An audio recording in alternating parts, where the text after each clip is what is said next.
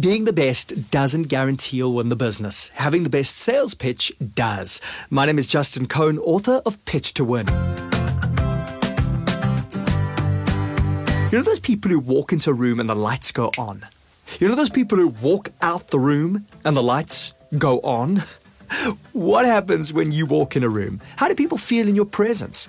Presence is determined less by what you say and more how you say it.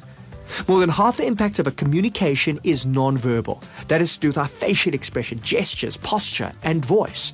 In fact, one study shows that when verbal and nonverbal communication contradict each other, people are five times more likely to believe the nonverbal.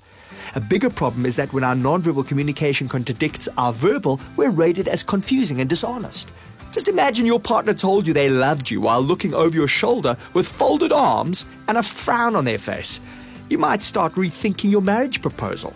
Likewise, in a sales pitch, your words can make a great case, but if you don't come across as confident and enthusiastic in your facial expression and body language, well, you're not going to be very convincing. There's another reason your physical presence is critical.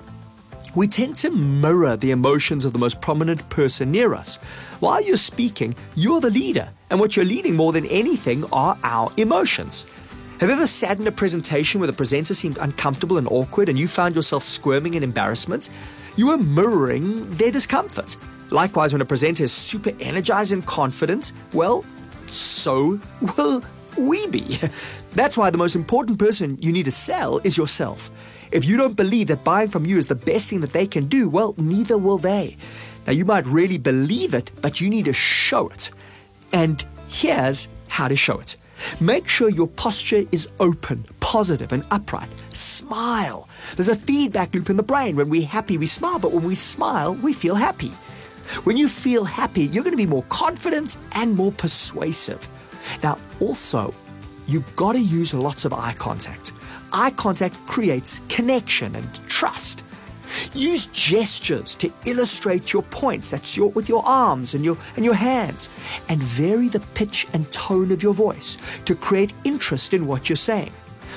Deeper voices are considered a little more authoritative. So if you've got a high voice, try to lower it a little if you want to be really persuasive. Now, look, this isn't about being artificial. It's about being the best version of yourself.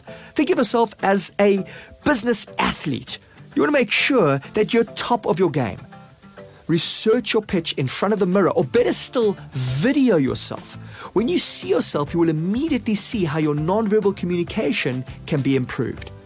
In a survey of 70 top companies on the reasons why they chose one pitch over another, the number one reason given was energy and enthusiasm. Make sure you demonstrate that not just in what you say, but how you say it. My name is Justin Cohen, author of Pitch to Win, available at all good bookstores.